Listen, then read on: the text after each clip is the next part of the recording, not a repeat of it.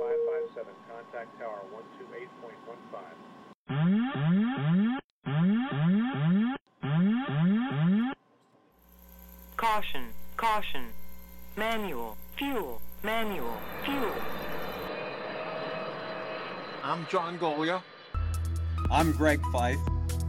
And I'm Todd Curtis. And we are the Flight Safety Detectives.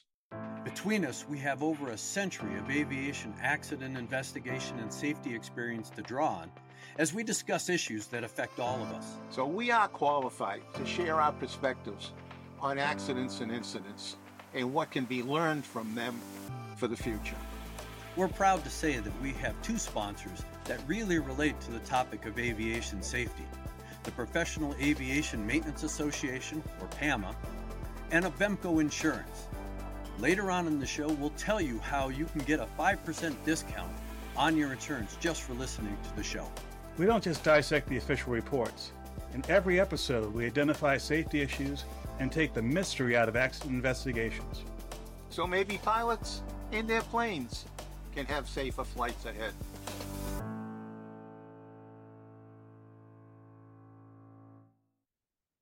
Well, gentlemen, it is a continuation of a previous show because we were having just a good time. We finally got all of us together. So we decided, you know what? Let's record another show. So you'll see that we're all wearing the same thing. We didn't go anywhere. We look a little tired. Had a few cocktails. You know, now we're loosened up. So we're going to be talking about an accident involving a fixed wing aircraft that happened back in 1982. And the reason we're doing the show is because we received an email. Todd, what did that email tell us? Well, the uh, person, it was actually a YouTube comment to one of our, our, our videos on YouTube. And this person said, Hey, you know, why don't you do an accident on this singer, Keith Green, who I'll be, I'll admit, never heard of the person. Did a little internet search. He was a person who was big in the Christian music uh, scene. He died in a plane crash in 1982, 41 years ago. And I thought, all right, let's see what's out there. And fortunately, there was not only an NTSB report, I've seen at least a couple of tribute videos talking about the accident and the singer. And this was very insightful to us because between that information, the media reports, I was still able to pull up off the internet 42 years later, 41 years later. Uh, we have a show here. And I think we have a lot of good things to say about how accidents were done back then with respect to the NTSB, comparing to how it's done now, as well as the particulars of this flight, which, again, like many, I think it was avoidable on several levels and tragic as well. Well, you know, Greg, you, that, that's an interesting point because while I was at the board, you know, and you were at the same time, you were longer than I was. Uh, this was normally the way we did it, and the findings always were long and uh, sometimes tedious to listen to all these these findings because the board members, from my point of view, we'd already read all this stuff, and now we're reading it into the record, so we have to cover it, you know, word for word, all of it. But I wonder where it went. It changed. You know. I left in 04.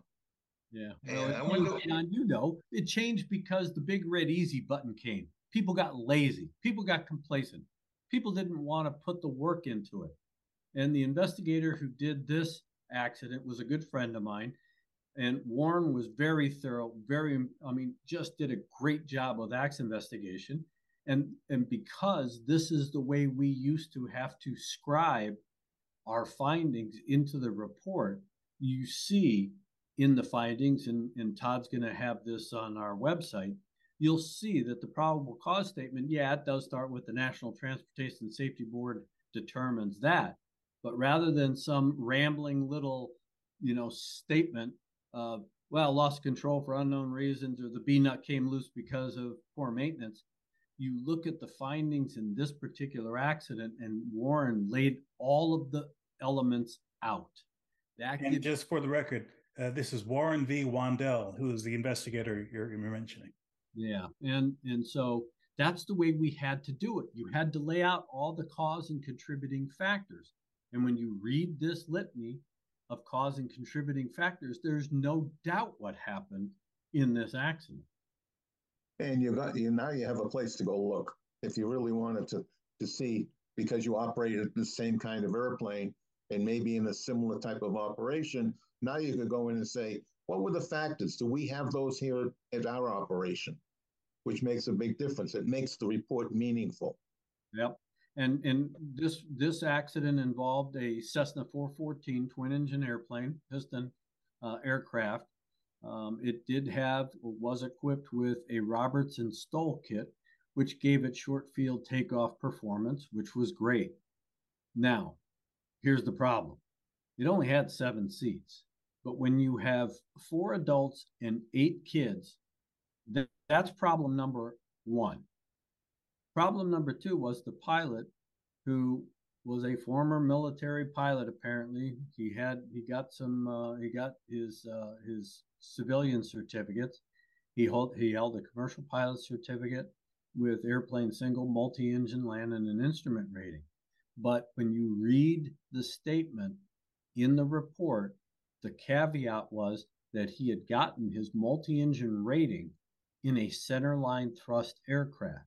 Now, if it was in the military, then that meant that there must have been two engines in parallel down the middle of the aircraft. Or if he got it in civilian world, really the only airplane other that's very popular, I will say, is the Cessna 337. We call it the Mixmaster, but it was the Skymaster. And there was always a restriction that yes, you had a multi-engine rating, but it was limited to centerline thrust. The note says that he spent two hours to get that restriction removed and turned it into a multi engine rating. But again, you have to continue to read the report, and Warren did a great job of adding additional information. And John, you read that information, and that was that that two hours got rid of the restriction, but he never went to any kind of formal training on the 414. He had he didn't even meet the insurance requirements for that particular aircraft. So now, now you get into the human factors, overconfidence in personal skills, abilities, and knowledge. When you look at all of the information that goes into this, four adults, eight kids, this guy was almost 500 pounds over the maximum gross weight of the airplane and almost five inches out of the aft CG. Anybody in aviation who understands airplanes knows being 500 pounds over and almost five inches out of the aft CG, you're begging trouble. That airplane, if you get it in the air, is not going anywhere. The first three findings pre flight planning, inadequate, weight and balance, not performed. All right. Weight and balance exceeded. They had separated those two. Performance data not understood. This airplane crashed on the airport. You know, how many times have we we've talked about this before? I mean, here goes barreling down the runway. He used up 2,000 feet of asphalt and tried to fly the airplane. It rotated early. Well, yeah. maybe because that CG was so far aft. Uh, we've seen that. Yep, airplane auto rotate started to auto rotate. And on top of this, the analysis says that in his military flying, he was a Marine pilot or any FAA exam or check rides, um, he had never been required to perform weight and balance computations. Now, if you've never been required, again, I, am I'm like shaking my head. You know, I'm old enough to have been flying in that area era, you know, 172s and 152s. I did weight and balance back then. How hard would it be to do a weight and balance calculation? Isn't that something that every pilot, no matter who they were, military, civilian, would have would have known about? And uh, wouldn't they have the common sense to think, hey, I'm putting in more people than seats in the airplane. Maybe I should think this through. Just saying. Yeah. We've seen that before. That's the first thing that came to my mind when I saw that. When you sent that, that note from the, the uh, email and and looked at this thing and said, how many passengers? But the big thing in in this particular accident is it you have to shake your head because where's the logic? Who in their right mind as an aviator, especially someone that was as structured and disciplined as a military aviator, would just throw the rule book right out the window and go, oh, yeah, let's just stuff all these people in this airplane, even if they can't sit in a seat, and let's just kick the tires, light the fire, and go. Well, he did that. He got the airplane flying, but he never got very high, 100 feet or so, and ended up stall, mushing the airplane into the trees off the end of the runway. And uh, um, the majority of those people died of the post crash fire. I'll bet you dollars to donuts he didn't give him a, a briefing, any kind of passenger briefing, which is required before every takeoff by every pilot. So, again, I mean, the question is you have a very prominent figure.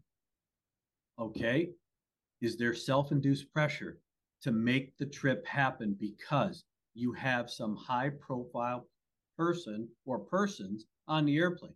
We've seen it over and over and over again. I mean, I I went to I was fortunate that uh, that I went to a concert. Uh, Stevie Ray Vaughan had played in Denver. I went to the concert the night um, that he played. Got to meet him backstage. Did all of this stuff. He left the next day, went to Wisconsin, and ended up dying 24 hours later because a guy in a helicopter who was moving him to the airport, tried to fly him in fog, and they hit the ground and killed a very famous person. Again, self induced pressure accomplished the mission. We saw that with the private pilot who had the big bopper and and and uh, Ritchie Valens and, and those guys. He's a private pilot trying to fly a bonanza in a snowstorm, trying to accomplish the mission when they weren't necessarily qualified or equipped personally with the skills, abilities, and knowledge to be able to conduct that particular flight. And, and now speak- you a guy like this trying to do the same thing. You mentioned you know, the word we have, a, we have a long list that we plan on doing shows on for prominent people, entertainers, and others that have perished in plane crashes, charter flights, and uh, sometimes friends flying them. Doesn't matter the mode. Uh, that we just have them on the queue to talk about them because there's a tremendous number of them. And, you know, we see in, in the political market, you know, we got a presidential campaign coming up and we'll have one third of the Senate and all of the House of Representatives up. And in some of these locations, uh, the senators are all run, uh, airplanes. In some of the, the bigger states, less populous states, even the, the congressmen will charter airplanes to fly around the state because distances are so great. And just because they go down to the local FBO and say, who's got an airplane for, for hire here and jumping into it without vetting them is crazy. Now, Greg, you and I have done a number of, of uh, vettings for high, high net value people uh, to make sure that they get uh, companies that are going to provide them pilots and airplanes that are worth uh, chartering. Not every charter company is is the same. We, and, we've, uh, seen it, we've seen it with the Wellstone accident up in Minnesota. We've seen it with NCAA um, teams that an alumni says, "Yeah, I use my airplane and my pilot," and they end up getting killed. Oklahoma State is is right. that Beech King Air.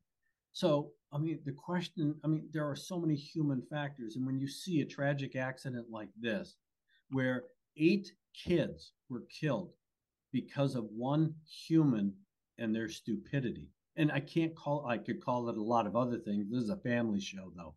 But it's stupidity to even think that one you don't have the experience to fly this caliber of airplane and somebody has probably fed you full of a lot of stuff because oh yeah it's STOL equipped that means you can pack it full of people and it'll get off the ground in a heartbeat and yada yada yada guess what? That's just a lack of total respect for aviation to even think that you are going to be able to fly an airplane of that caliber 500 pounds over and five inches out of the aft CG. That's just that's just unfathomable.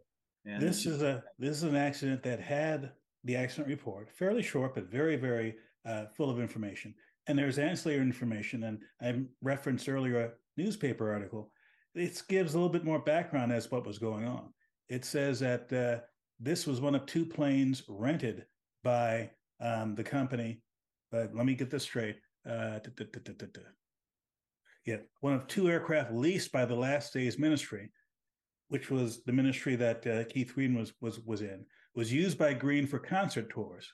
So this was an aircraft that was used to promote the, the message of their, their organization and also to do concerts. And again, he was a Christian music uh, superstar apparently. And this was a uh, a sightseeing trip. This isn't even a trip where there was like a lot of planning involved. It's like, oh, let's just go out and look at this property over here. And uh, this was an airport, not a regular airport, not a towered airport, uh, not a regular, uh, uh you know, private airport. This is like 2,000 foot uh, hard strip uh, runway. Not much in the way of resources there. So, you know, mm-hmm. this is a situation where even if this was a survivable crash, there might not have been anybody there, any fire trucks, any anything to, to save the people who were on the aircraft. No, it's it's tragic. But I think the, the good thing about this particular report that we're talking about is this is the way the NTSB reports of today should look, where the investigator takes the time to dissect all the the, the causal components of the accident and list them out. Let the reader draw their conclusion based on all of this, which is very easy to do in the format that it's in. But we've got to get away from loss of control for unknown reason, engine failure because a mechanic forgot to tighten the B nut, and get down to why did that mechanic forget to tighten the B nut? Why did that pilot lose control of the aircraft? because there are always underlying factors. And in the business that I'm in and John's in, where, you know, I if I can figure it out three years after the NTSB has finished their report, why couldn't the NTSB figure it out when they had the best available evidence at the time? All right. So again, a maintenance involved accident. You mentioned, and the B nut, which you just mentioned, and we mentioned in a previous show, the NTSB stops at the hangar doors. Mechanic made a mistake, B nut screwed up, and they didn't go into the detail that we go in when pilots make mistakes. Right, and I've been I've been commenting about that and fighting for that for Jesus thirty years, and uh, it, we're still there. We're still there. It, it seems like that's going to be one of those things that never get changed but they never give enough uh, analysis power to the maintenance investigation to ferret out those facts. So, admittedly, uh, you know, performing uh, these investigations, 800, you know, 600, 700 GA accidents a year, I mean, it's a challenge. And that's why they don't travel to most of them. Uh, but they, they need to they need to do a better job of identifying that they didn't travel I mean, I'm glad they started putting that on the report and and leaving things open for further work in the event that they do it, just so it's clear to the to the people out there, all of us out there, that these reports are very limited in nature. I mean, we used to they used to call them limited reports many years ago. Somewhere along the line, we stopped talking about that. Yeah. Well, and, and the fact is, John, you and I are working an accident. I'm working other accidents with other experts where the board has failed. Not they didn't, but they failed to accept the reality of the factual information that was out there, the factual evidence. And we've presented that evidence to the NTSB only to be told basically pound sand. We've already made this determination and we're not changing it. When what they wrote in their report and their probable cause is not supported in any way, shape, or form by the storyline or the facts. And that is a disservice to aviation and to the families because they are the they are the responsible organization who is supposed to ferret out all those facts come to a very logical probable cause for the interest of enhancing aviation safety. And every week we dissect accidents and we find the fatal flaws in their reports. And with all these open ended questions that, that were never answered, and probable causes are very vanilla, and safety is not enhanced by any of these bottom lines. And it's just very frustrating because every week we keep finding these accidents. We don't have to look very hard. And in some cases, even our listeners are sending us accidents going, hey, you really should look at this one. This one just happened and look how bad it is. And then, but I'm glad that we talked about this uh, Keith Green accident because this is old school, 1982. That's old school. That's when investigators really got down in the dirt, thorough and methodical, and they presented that information as you see it in this particular report. You know, over the, the last 15 and maybe even 20 years, the NTSB has lost a lot of experience. And those those experienced personnel were the mentors for all the new guys coming in. And we've actually seen in that same period of time, those new guys that came in in the, in the let's call it the 2000 to 2010 window, they're already gone. And now they were weak because of poor mentorship. And they were the ones that mentored the group that's there now. Yeah. So we've had a loss, serious loss of experience at the NTSB. Well, I wrote, need, well you know, I and look. Yeah, I'm yeah. sorry. Go ahead. They need to come back to basics. Yeah. Well, you know, you were there when I left. I wrote a mentor program before I walked out the door, only to be told, yeah, thanks for your interest in aviation safety, pound sand, get out.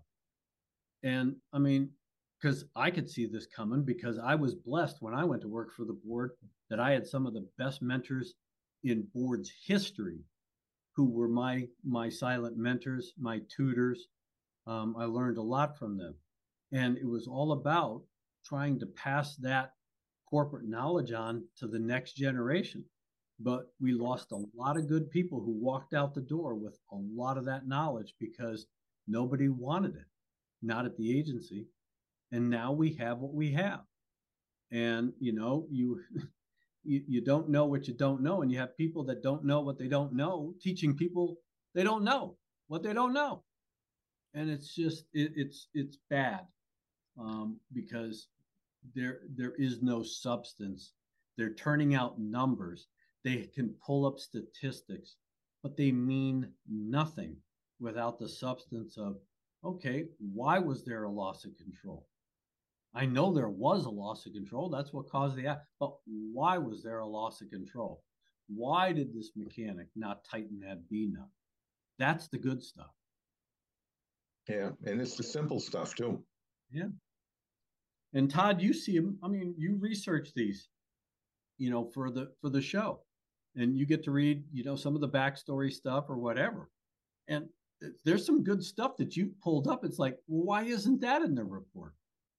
And uh, I don't know if it's a not invented here syndrome or what, but again, we're also fortunate in this age in that uh, we have this internet thing where we can sometimes pull some real gems out of the ether, which would have been impossible 20 years ago.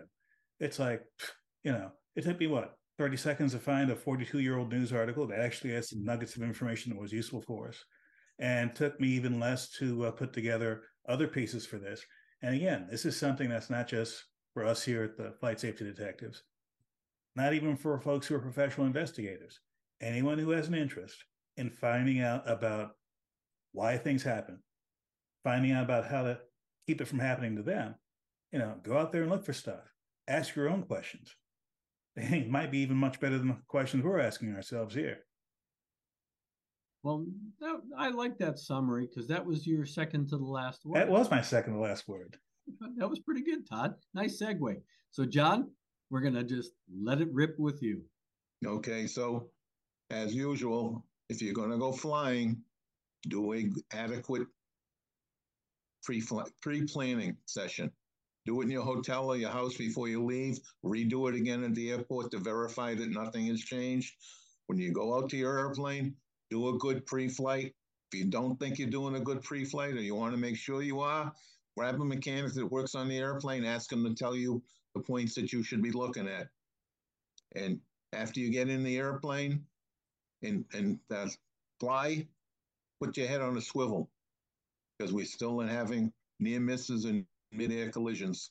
A lot of people flying, a lot of inexperienced people flying. So pay attention out there. And please, please fly safely. Thank you for checking out our show. We really value our listeners and subscribers. Our podcast gets ranked by you and how much you like it. So please give us five stars in your podcast platform. We want to keep in contact with you. We are on Facebook, Twitter, Instagram, and of course, YouTube. You can email the show at flightsafetydetectives at gmail.com. By the way, if you're on YouTube, we're really working on growing the channel, and it helps if you all send in comments. Please do that, and we read all the comments. And be sure to subscribe. Remember, if you're in the market for aviation insurance, you can save 5% with Avemco just by mentioning our show. Visit them at www.avemco.com. That's it for this episode of the Flight Safety Detective. Until the next episode, fly safe.